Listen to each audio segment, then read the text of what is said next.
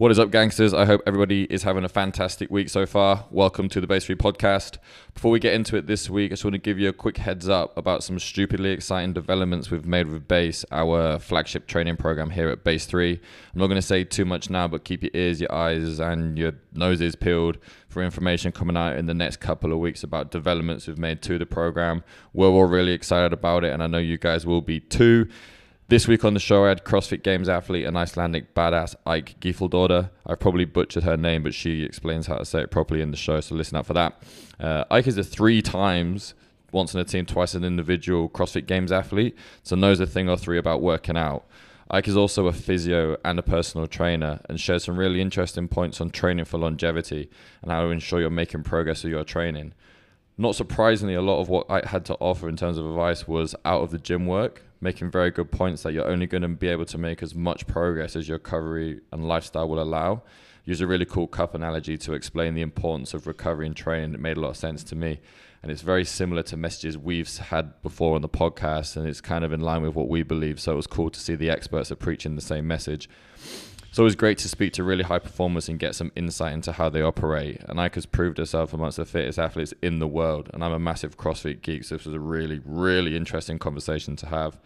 Thank you, Eik, for sharing some of your story with us and sharing knowledge. Please go and have an awesome day and enjoy episode 84 of the Base 3 podcast. What's up, team? Welcome to the Base 3 podcast. I'm your host, Craig Harriman. Um, we're in a slightly different setup today, so this sounds weird. It's because we've got different acoustics going on and we're in what might be our new studio, which we'll probably video one day. So we're not going to do that today because it's not set up. But if we were videoing it, you'd be able to see that I'm sat with Eik. How are you doing? I'm doing really good, thanks, Greg. For everybody that doesn't know how to say your name properly, could you give us the official? Yeah, so the official is that my name is Ache and I fix aches and pains. So Oh, it goes like pretty quickly, yeah. Nice. It's good to Um, remember. And give us the second name as well. Gylfadóttir. Gilvaldóttir. Yeah, I mean, like if you want the full name, then my name is Oddrún Eik Gylfadóttir. But let's just roll with Eik. It's just simpler. I was speaking to someone the other day, um, and I hope I didn't make this up, but um, I was telling that all female Icelandics have daughters there at the end of their name, and all males have son.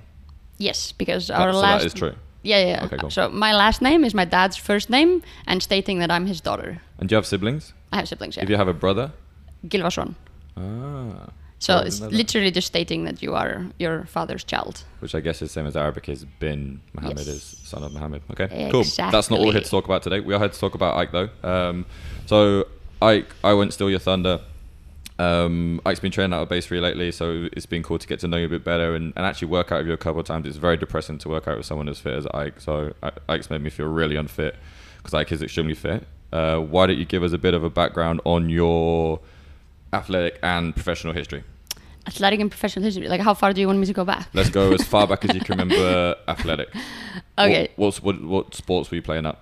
What playing sports did growing I up? play up growing up? Um, so I kind of like circled through most of them. I used to do like football, basketball, like that was at the same time. So like I played on both the teams. Um, some athletics.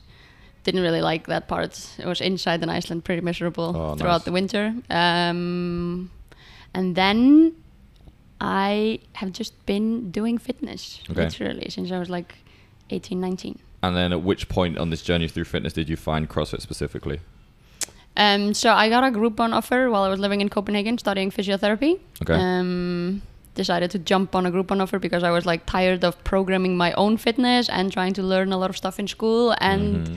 had some clients on the side. I was already working as a personal trainer. Nice. So like joined the gym just to have someone feed me fitness. I think I lasted for about three classes Okay. before I was like invited to come to their competition team Ah, right, okay. uh, and went down like a bin training plan uh, more or less ever since. Okay. And then when when did that happen? What year was this? This is 2013, Okay, late so then- 2013. and that segued into you went to the games in 2017 Went to the games as a team. Uh, 16 as a team. 16 yeah. as a team. Yeah. And then individual in years. 2018 and 2019. And where did you place?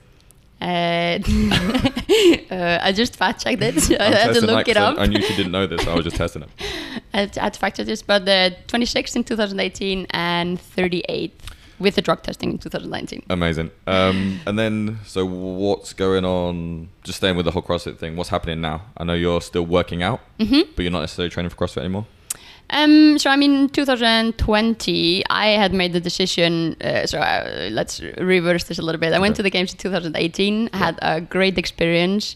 That was the old format, 40 athletes. Like my goal was always just to be one of the 40 athletes, show that I belonged there. I knew I could give these guys a run for their money at that. that. Yeah.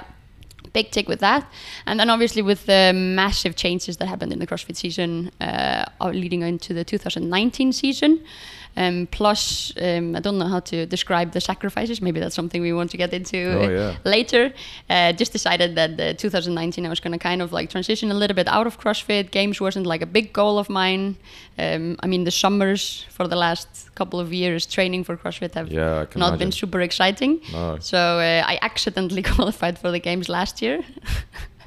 it was not a part of the program. Through Asia.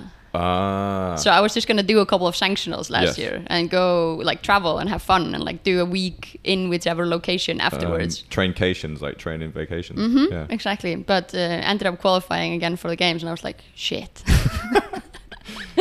So wait, what, through a sanction, you qualified for the games for this year? no, that was for last year. Sorry for last year. Okay, my bad. Yeah. So like 2020, I was like, I'm definitely not gonna make this mistake again. Uh-huh. so uh, transitioning out of CrossFit and into more uh, business Nice. this year. Okay, and then uh, let's backtrack again, rewind, Mhm. and then professionally, what's your background? Professional is my background. I am personal trainer. Studied in Iceland, like a full year, super intense personal training course. Not a two-day course that you did in. no, uh, it was what was it, 250 hours of anatomy. nice. And like a solid training background. So this is organized by physiotherapists in Iceland. It's a really good program. I wish that they were more international. Cool. Um, then I started physiotherapy in Copenhagen with focus on motivational and habit change. That was Oh, like wow. my bachelor thesis. And then I studied osteopathy, finished a little bit more than half of the master's degree in osteopathy. Um, where there was a little bit of a conflict between a full-time job, uh, full-time competitive athlete, and Sacrifice. studying. So I had to kind of like select one out of the uh, sorry two out of the, the full-time careers that I had when I was three r- up and running.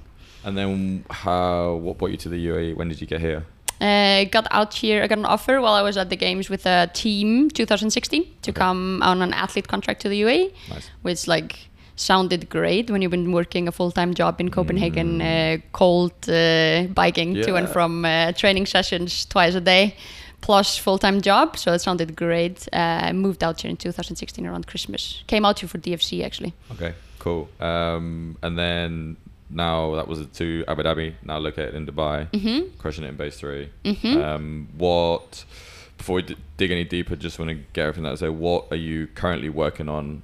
Um, you know, I know this, but just for the people listening, what are Yeah. current projects that you've got going on at the moment? Yeah, yeah. So uh, Abu Dhabi, like uh, expat life, uh, all of a sudden, most of my network had uh, relocated back to their home countries. So I was like, where is everyone? So uh, February, I decided to move to Dubai, and like I said, 2020 was going to be the year where I was gonna set more focus on business. Didn't know what that would actually mean, but uh, everyone knows what happened. I moved here 21st of February, went straight into a full lockdown in Full my living room. Nice. It was great. I managed to get all the furniture first, so my apartment was furnished at least. Perfect. and then, how was that for a, a learning experience? Did it change? Did you have much of a plan before that you had to adapt to something different, and now you've got a different product, or is it kind of what you envisioned doing before? I feel like the lockdown actually just gave me the time to stop and put all the ideas that I've had throughout the years because like I've, I've been training people for 10 years. So I had like a full library of stuff that I wanted to do. But if you're coaching six to eight hours a day like there's no way you're gonna actually put it into action. Yeah. so first thing lockdown. I Just ate a lot time. and sat on the couch for about three days and had some uh, dark thoughts with myself. And then I started working on my Fine. Website and uh, and other stuff to make sure that I was ready when uh, we get back to somewhat normal. Very cool. And then, so, so interrupt, but I want to take this to back to you as an athlete again, Mm-hmm. um, and, and your training, your athletic background, because I'm super interested in this stuff. I feel like people listening to the show would find this very interesting. So Mm-hmm. Sure. it's not every day you Shoot get to speak to a games athlete. Oh my god! Um, you're, you're the second actually. I was thinking that's the first time I had a games athlete on the podcast, but Phil beat you to it. Phil. Phil. Phil Hesketh beat it. Phil, yeah. So, as we've established, Eik's kind of fit. She works out pretty hard. Um, your training intensity at the moment, like I've seen you in the gym, considering you're not training to be competitive with CrossFit, is still uh, probably higher than 99% of people I know. Don't. I mean, intensity is. I Relative. don't know many fit people. That's what I'm going to saying. say intensity is relative. Of course, um, but still trying to maintain like a decent level of fitness for yourself at the moment, even Yeah. though it's not uh, like a goal to be competitive in sport. You still enjoy the sport, obviously. I'm assuming, and you're still practicing it as well as we were talking just before we got on about some endurance feats that you've got Mm-hmm. on the on the horizon. Yes. So, like with the training in the gym at the moment, so I try to do a lot of stuff out of the gym because that's uh, I enjoy that. So I've been uh, focusing on like running and stuff on the outside the gym. But in the gym, I like I try to use all the skills that I have learned through CrossFit. Like r- reason why I love CrossFit is because you can never get bored. Like if you're bored There's of something something, then just on. shake your training up a little bit. So focusing on doing some Olympic lifting, like at least once a week, uh, going through high skill gymnastics, uh, maintaining everything, making sure that I'm moving well through everything. Like I might not be pushing close to my max numbers, but consistently just getting some heavy lifts in, Nice. stimulating the nervous system, making sure to keep what you call like uh, agile, versatile across all different time domains and like and movements. And then what's the just I find this a bit interesting. We were talking before about your motivation for you've got endurance feats coming up, and you're talking about how the you just need something to drive you to to motivate. It doesn't necessarily have to be a, a for time thing or something, but you just always want something to motivate you.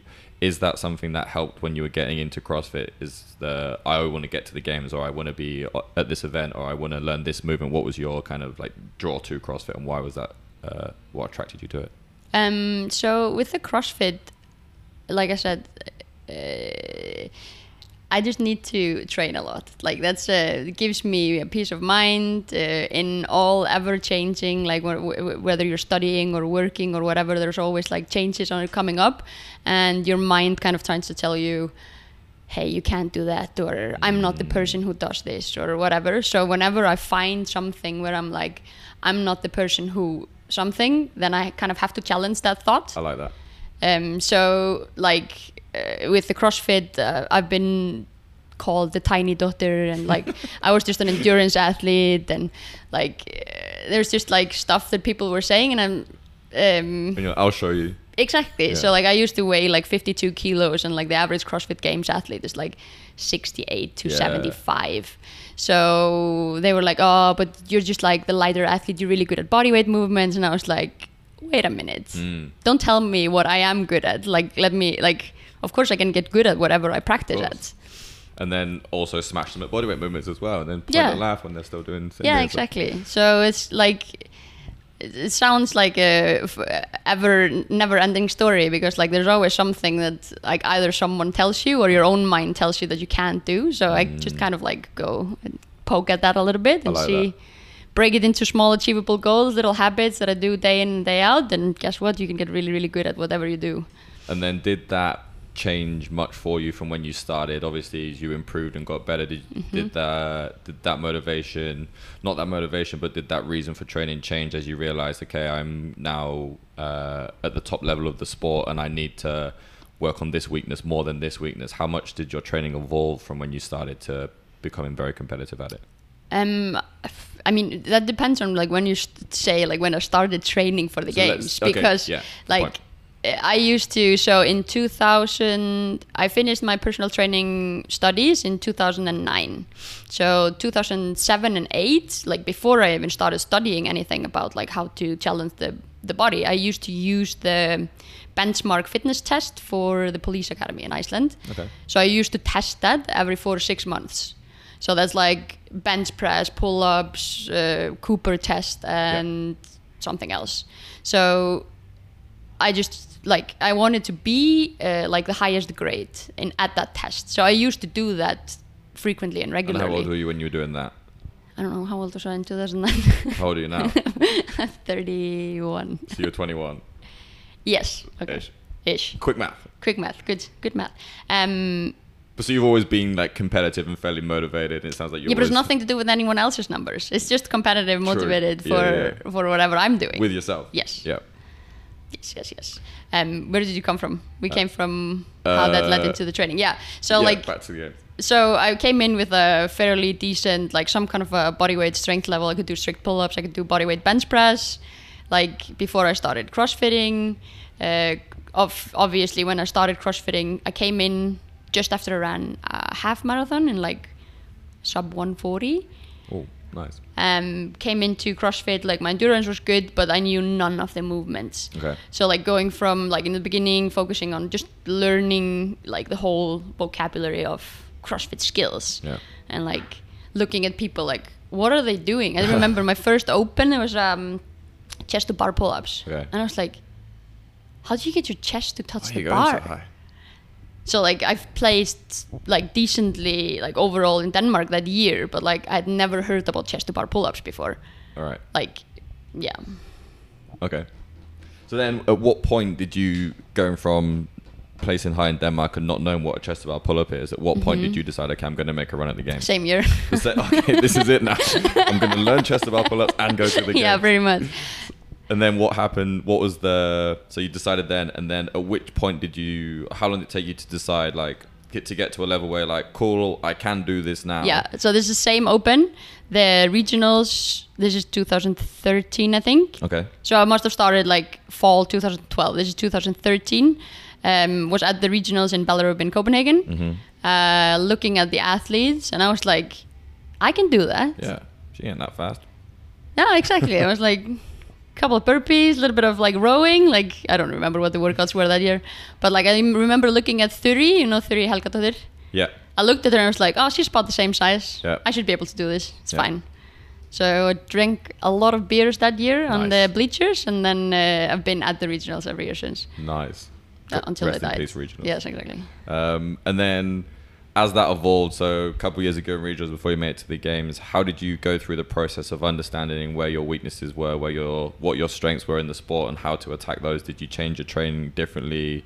Um, I know you've worked with different coaches over the years. I worked with Jami, and and those guys know a load of stuff. Mm-hmm. Um, how did you go about attacking weaknesses, or how did you decide? Okay, in order for me, if I want to do this again or get better at the sport, I'm going to have to change my training to say get stronger or this, that, this. I mean, it's just a continuous reflection of like, what was, what have I been doing to make sure that I'm where I'm at? Like, is it working? Is it not working? And what do I need to do to advance? So usually, like, if to answer this really, really straightforward, like usually at a competition, so regionals 2014, we had the Nasty Girls event. Like Yep. I remember it very specifically. I got the 20 out of the 21 muscle ups. It's three rounds of seven muscle ups. I had to work really hard to get my first muscle ups, which is why I'm actually quite good at coaching them because I went through every single progression that there is in the book Best way to learn. to learn myself. Um, so I, got- I got 20 out of the 21. So I failed. I had seven minutes on the clock or something ridiculous to do it because I was really fast at pistols and hand cleans, but uh, couldn't get the muscle up. So like, you can imagine what I was doing for the next six months. Oh yeah, sure. Yeah Muscle ups every other day. pretty good. And Um, like same thing with handstand walks or whatever it was that I was like failing at, um, or like snatch event. I forgot that it was my turn to lift. I was too busy watching Oksana in the lane next to me. I was like, oh fuck, she's snatching like 93 kilos, and then it was my turn. I was like, ah. I should do something. So like whether it being like performance performance wise a skill that I needed to learn or like a mental focus thing to make sure that you're on the floor and you're doing your best like I would just do top 3 takeaway points from every competition or experience that I had and make sure I work towards those. As you said, reflection. I remember I messaged you like probably three or four years ago now. Mhm. After I think you must have been to the games and asked you um, how you broke down or what, how you reviewed your reflected on your process after an event to give some advice to the guys. And you said, um, "Oh, I was talking about debriefing, and you." Brought up the reflection thing Mhm. then. And I remember that now. I just remember that now. Is Yeah. so that's always been a thing. But it's like if you go through the motions of whatever you're doing in your daily training or whatever so uh, if you just like oh it is what it is and that's the end of the reflection then you're never going to get better at anything yeah, if you are like uh, uh, my training today was shit uh, i also slept three hours last night and last week was really stressful at work Okay. but what, what do you need to fix you Yeah. don't actually have to fix anything with your training yeah, yeah, yeah. you have to fix your sleeping and your workload. So it's like reflecting a little bit deeper, like making sure you take kind of all aspects into it to make like to make some kind of pro- progress with your things. And there's so much money to be made in other areas as well. As we talk about this before, and we spoke about this before on the podcast. Where we said like you don't need to change your training at all to make progress. If you fix, there's probably like ten other areas of your life which you can make a one percent improvement on that would yield a better response in the gym.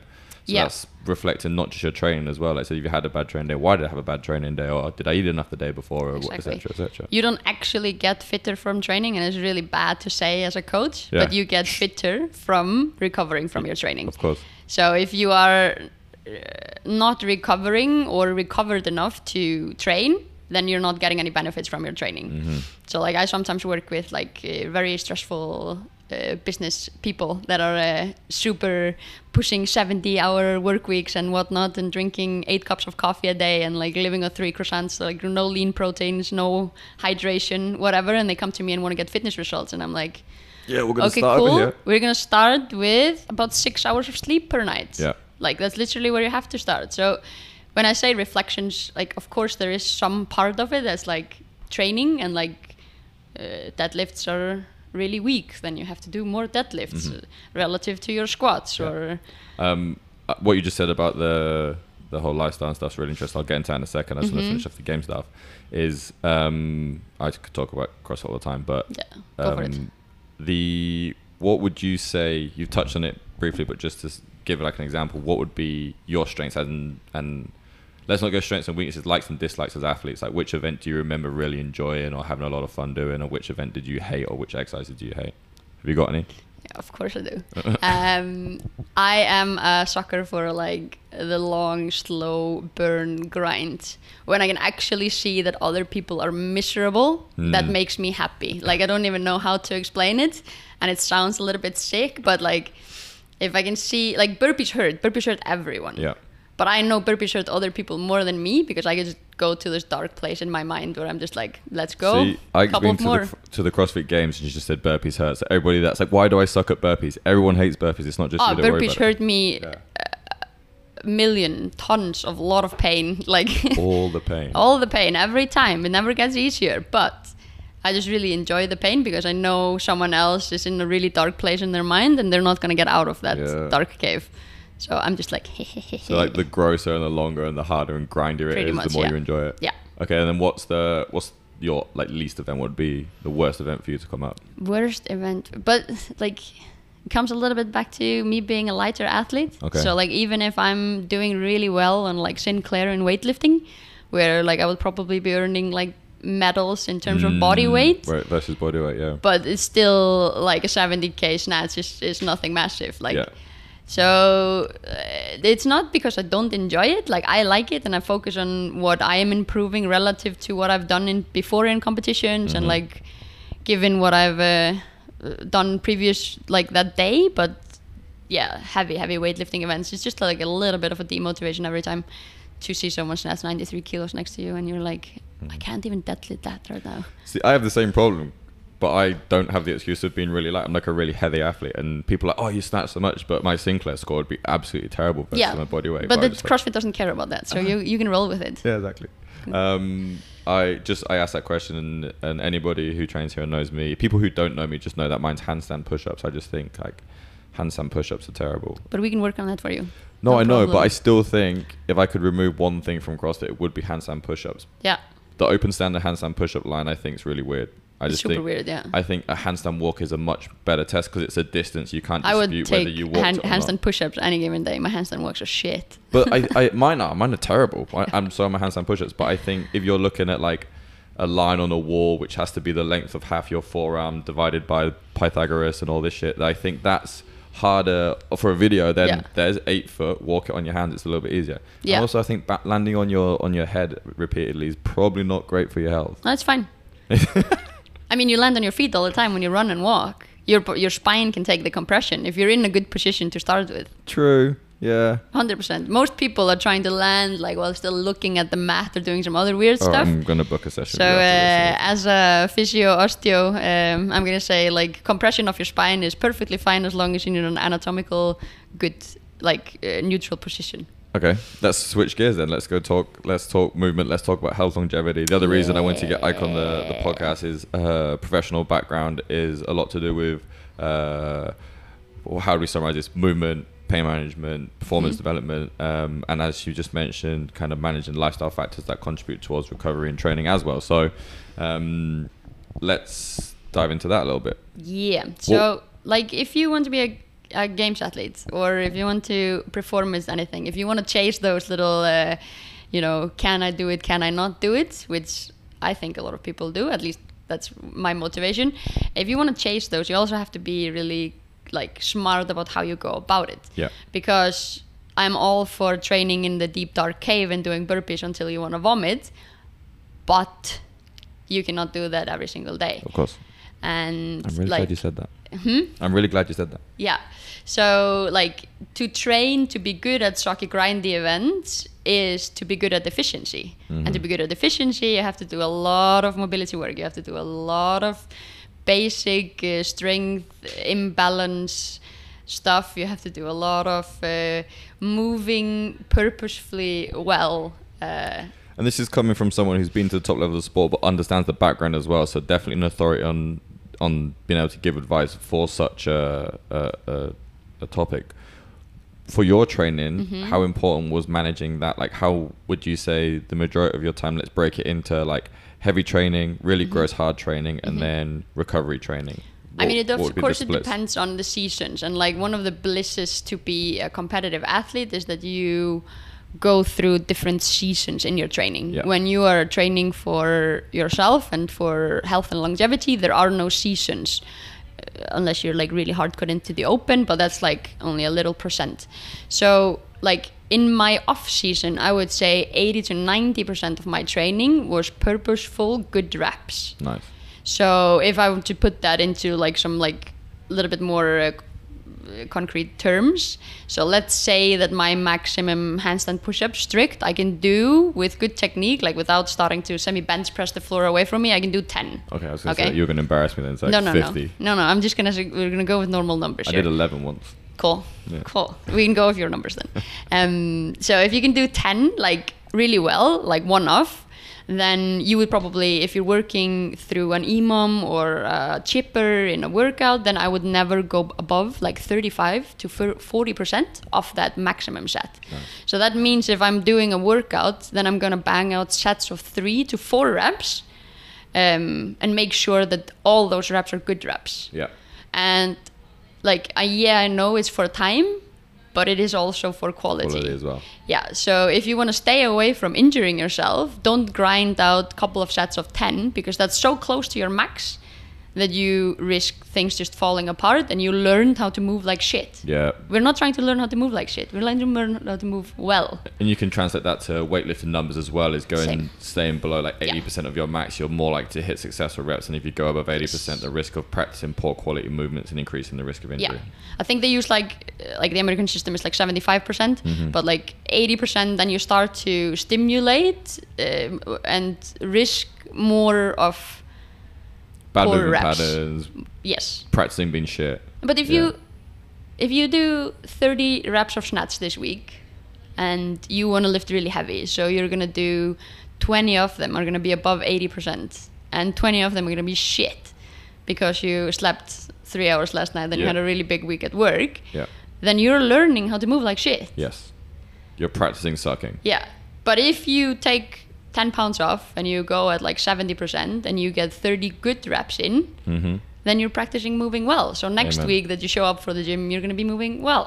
And then I think one of the the reasons people who just like the general population don't adhere to that as strictly as they should is because they don't understand that hey I can lift 100 pounds why am I only lifting 80 pounds I'm not going to get stronger I'm not lifting close to 100 but then you're not getting the repetition you're not getting the practice of Yeah. building really good movement patterns moving really well building a sound foundation of movements to then layer on top of that structure Exactly. Like we are pretty simple. I've not met any person yet that like defines the law of like nature. Mm-hmm. So like whether it comes to weight loss in terms of like oh yeah but I'm special I'm not losing weight because whatever or if it's like learning learning is a is a whole like section for itself like we can go deep down rabbit holes there but you and your brain you learn how to move in a certain way. So if you move well, you learn how to move well. To move well, so yeah. next time that you have a heart rate that's like banging at 90%, if you've been doing good reps, you will be able to do good reps. If you're doing shit reps, then You'd be good at doing shit reps. Shit reps. Yeah. which brings the injury rate up quite That's right. Significantly. Okay, and then what? That was very interesting. What um, how what outside factors from training? You mentioned this before with recovery. Mm-hmm. Um, what would be kind of like some of the key things you'd look at if someone was coming to you and they're, they're recreational? Um, I want to get slightly more competitive in the sport of CrossFit, for Yeah. example, um, start training. What outside factors do you think people should be addressing to make sure they're getting the most out of their training? I want to say everything, but that's that's too much. So Well, it- let's just bullet point all of them, and then we'll go and pick a few and pick them Yeah. apart. I would definitely say so. The way that I view and like is a is a common like within physiotherapy and stuff. So like if we say uh, injury, like Mm. oh I'm in pain, I can't do these things anymore, is like um, cup that overfills. Nice. Yeah. So we can put stuff in the cup and let's just like list up the things that we can put inside the cup I'm with you. before it starts to kind of overflow. Yeah. Yeah. Because it's a lot of things. Yeah. So first of all, we are all a little bit uh, differently gifted from anatomy side. Sure. So there's a couple of different types of connective tissue. There's like three three main categories, which is like a little bit more rigid, more flexible, and a medium type. If you are a little bit more to the rigid type, like that fills a little bit more into your cup than if Okay. you are a little bit more to the flexible side. Right. But on the other hand, if you're a little bit more to the flexible side, then you also are more prone to overuse injuries. So then the rigid side, they'd be more prone to things like having uh, stiffness and mobility tendonitis in the shoulder. tendonitis in the shoulder. Yeah. okay. So like movement related pain, whereas like the soft type is maybe a little bit more prone towards uh, tendon issues in the knees and shoulders with like kipping pull ups or multiple squats and so on. So like that puts uh, a lump of some into your cup of like some Right. fluid. Yeah. Um, and that's uh, you can work on that by like doing slow eccentric strength training for the soft tendon type and doing mobility training for the little bit more rigid type to kind of like reduce some of that volume but that obviously puts in i would say like 33% in your cup Yeah, you already Yeah. got a big chunk in there already. yeah so you have a big chunk in there already besides from that uh, stress and Okay. like your body doesn't discriminate when it comes to stress stress can be i was having an argument uh, with the wife at home stress can Mm. be work related stress can be Training. training Yeah. stress can be uh, financial worries stress can be like anything that kind of like disturbs your peace of mind Yeah. um, and or your body so that's again another big chunk And the body doesn't discriminate, so it doesn't matter whether it's like a positive or negative stress. Your body's going to respond the same way. no i mean you you have a whoop Yeah. Yeah. Have you uh, done any like uh, if you look at the daily strain for like a super stressful day? Ah. If you like look at the day where you like did a lecture or like you had an event yeah, that you were nervous for or Got yeah. I haven't. I haven't actually noticed a difference. That's a good point. I've I've noticed a difference that if I have a lot of coaching hours. Exactly. But I always assume that was down to an activity because I was more mobile. But then if it's uh, an anxiety or a stress thing, that's contributing towards if you that took that well. same walk and you walked around the Jumeirah Lakes, Yeah.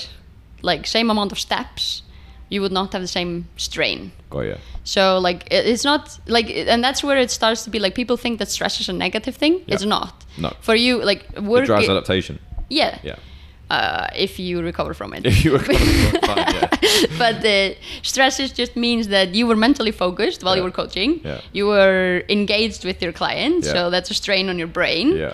And you are giving an output, so that is stressful. Like with Yeah. what are these Air called? quotes. Air quotes, Yeah. yeah. So it's not because stress is a negative thing. It just means that you are making an effort. All right. Yeah. Yeah. So And some people, sometimes people in classes are very stressful, and you know who you are, listeners. yeah, Yeah. they drop the bars and Yeah. like do crazy So, stuff. um, yeah, you know who you are. You know who I'm talking to. Stressing me out in class. You know. I don't know who you're talking to. You don't need to know. That would be really interesting to know.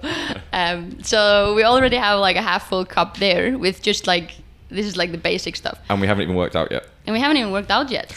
No, and like we still haven't like counted in like nutrition factors, sleep, Yeah. Uh, like stress management is like another thing that can kind of reduce the volume in the cup. Yeah. Um, what else? Uh, Caffeine. caffeine. Yeah. Yeah. I'm now on my third cup of Jose Luis Cypher Hookins up with some amazing beans today. I'm impressed that you don't have the shakes. Uh, no, I'm, yeah, me too. Actually, I haven't done a lot of activity this morning. Usually, if I have this many coffees, it's because I've had like a couple classes and I'm like balanced out. I've had three cups of coffee. I'm like, look up your whoop now. Coffee is uh, definitely another stimulant that. Uh, yeah, I'm gonna be scoring high today. I got a long day, a lot of caffeine, and maybe I'll work out later. Yeah. But like back on track, like on track. hydration level, sleep, nutrition, another big, big, big chunk of um, of water that uh, we want to keep good. Yeah. And that's like if you have good sleep, that reduces the volume that you put into the cup. Nice. Yeah. So Yeah. if you have good nutrition with wholesome food and a lot of lean protein, that reduces. It's kind of like a credit and debit. Yeah, it's Yeah. a little bit like that. Yeah. So it's kind of like you can choose where you want to put in your dollars. So like if you want to do a really good meal plan that reduces the level of stress in your cup so that you can do harder workouts.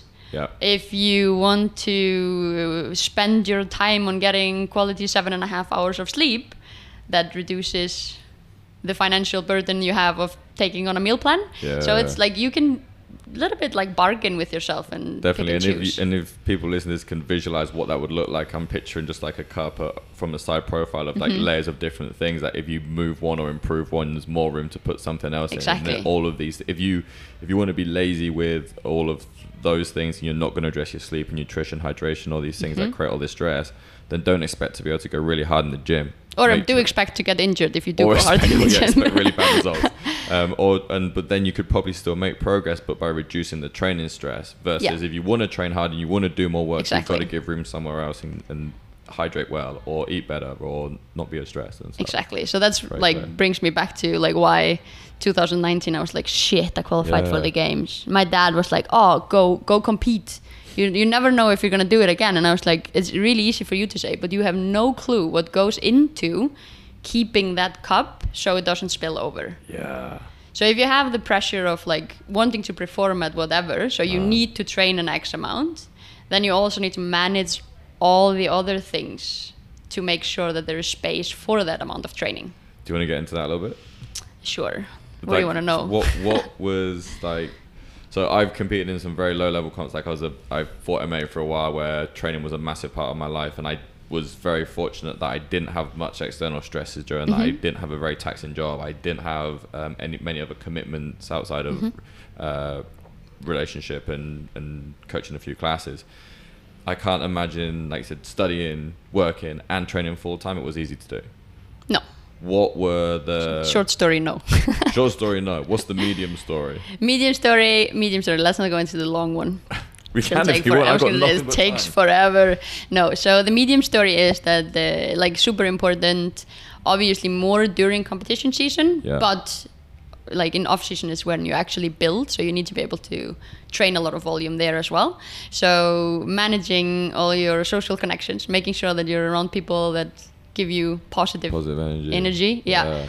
Eliminating the people that don't give you positive energy, Yeah. and like literally asking yourself about every single thing. Like, does this add value to whatever I'm trying to do?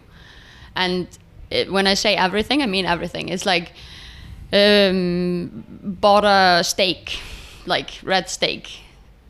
Does this add value to what I'm trying to do? I feel one hour after I eat the steak, I feel slightly bloated, like my stomach is not okay.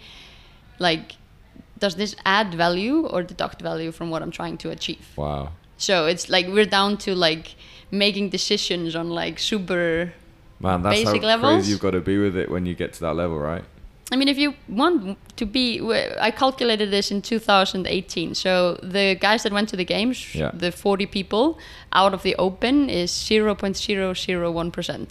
Yeah, that's a very. So if you want to be in in that group, then yes. But I guess you could. I speak about this to people in the gym as well. We're, like we're not talking about super super high level performers, but it's definitely on a lower scale of you. What do you want to get out of it? If Mm-hmm. you're expecting really incredible results, you've got to put an incredible amount of effort and make massive sacrifice. And no, if you don't. Well, okay, fine. That's the funny thing. Like, but relative to what you want to achieve. Yes. So if you said, I said, okay, let's say there's five levels of nutrition. Like Yeah. five level five would be like I'm going to eat healthy two days a week. Mm-hmm. Level Um, two would be I'm going to eat healthy four days a week. Mm-hmm. Level three would be I'm going to eat healthy five days a week. Level four would be I'm going to count my macros, and levels five would be like I'm going to weigh, measure everything, track everything in my fitness Yeah. pal, have no cheat days. And it's like, well, if you want to get really, really in depth results, you've got to go pretty hard. So I guess it's obviously relative. Mm-hmm. I, to, I could argue with that, but I, I get what you're trying to say. yeah. Um, there is uh, where do I want to go with this? Um, Sacrifice. I lost, I lost, I lost, I lost. No, 2018. yeah, sacrificing stuff. We're more talking about. Yes, you have to. You may have to count your macros if you need to achieve some kind of a body composition and put on weight or whatever. But I know a lot of games athletes that manage their uh, nutrition with uh, a palm size measurement. Mhm. You can get ninety five percent of the results with palm size measurements Yeah. and some basic like changes in your nutrition. So like you don't have to go into when weighing everything to get average results in the gym. Or like when I say average result, I mean like it's yeah. top results in the gym, but Yeah. it's No, like that was a, that was an, uh, an example of Yeah. like the how in depth you can be and how much you can sacrifice. yes. To, But I would argue that you can get like 85 90% of the results, which like that's where the level where I'm at now with cup size uh, measurement with your hand. Yeah. It's an ish balanced plate kind of uh, sure. approach. yeah. Um, but like sacrifices to go to the games, like there is no late nights. You don't have one night where you don't sleep eight to nine hours. There is, like I said before, like eliminating uh, uh, social interactions that are not helpful.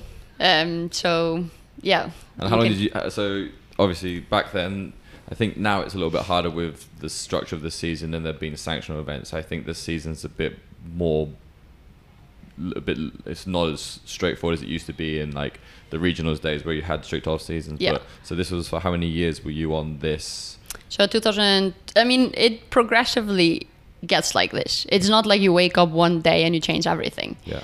Uh, like you started in 2014, uh, where I started competing at the regionals, and you started getting more proteins to make sure that you were recovering from your sessions. And then 2015, you were doing more conditioning, so you had to look at your carbohydrates. And then uh, you know you get too lean, and then you had to start look at your fats to make sure that your hormonal and reproductive system were functioning as they should. So it it comes in steps. Yeah. Like no one ever jumps into from zero to 100 in one go. Yeah. it Probably won't last. Um, and that comes back to like reflecting on what is happening right now. Yeah. Is this helping me or hurting me? Like, what do I need to achieve the next level? But then how how long did you spend in that really high level of like I'm eliminating people that aren't positive for what I'm trying to achieve? So 2017, I uh, showed up at the regional sick. That was the year that I was like, I'm 100% qualifying. Like the workouts were made out for me. Like everything was like, like lined up. I thought I was gonna make the games in 2017. Yeah. Um, showed up sick. Decided to go ahead with my accounted split times from training. I uh, died. um, so like from early, so from 2016, I would say pretty much since I moved out here. Okay. And I mean, moving out here is also a way to like. I'm not. My family is not a bad influence for what I'm doing. Like they support me and they love me and all that. But like, they also have a harder time to understand. Like, why are you on a Saturday afternoon spending three hours in the gym? Like, Yeah. it's family time, or like, yeah, skipping dinners and stuff because of competitive training. Yeah. It's just a little bit harder to understand. So I th- I would say since I moved to the. UAE. Okay, well, that's yeah, fair play. That's awesome. I mean, I said your reasons. Thank you for sharing that. Your reasons for for doing it, I feel, are very intrinsic, and to be able to um, put yourself in a position where you're not going out and having all these social interactions, giving up and sacrificing so much for them is very inspiring. So that's very cool. Thank you for sharing that. Thank you. Have you got anything else you'd like to share with us, Eik? Hmm? Have you got anything else you'd like to, anything else you'd like to share with us? I don't know. What do you want to know? Um, I think that's good. I think we're, we're Yeah. crossing on. Yeah, that's a 40, 42 minute mark. hmm What, where can people go to find out more for, about you, Eik? If people are interested, where can they get in touch with you? Yeah, so like I said, now working more on helping other people achieve what I call a thriving lifestyle. Oh, nice. So that is including like training, but also having a deeper dive into what things they can make sure that they have the space in For their sure. cup so Yeah. that they can train hard. So founded a company a couple of months ago, Thriving Lifestyle here in Dubai, working in-person sessions out of base 3 Whoop, whoop. have online programming zoom consultations for nutrition advice and in general like health uh, how could i say this in a so it's more like accessory work programs to make sure that yeah. your anatomical chunk that you dropped in your cup that you can optimize that Very cool. so for the softer uh, connective tissue type, it's tempo strength training. For the more harder tissue type, it's uh, more mobility stuff. Which so one are I'm- you? Which one am I? Yeah. I'm like a freak. I don't know. It just doesn't break. but I think that's also because I do a lot of um, what's it called? Uh, mobility and strength work to make sure that I stay healthy. I don't. Maybe you should. I probably should. Mhm. I hurt my neck the other day um, because I ramped up my training since, and not even con- it wasn't even a conscious decision. Yeah. We just started a new program, so I jumped on the program, Mhm. and I'm um, just training with the guys, and it's fun again. And it's been like three or four weeks now, and I haven't been doing, I haven't increased my recovery work to match the amount of Mm. actual work I'm doing, and now my neck's all screwed up. So I was gonna say, what the what is it? The neck?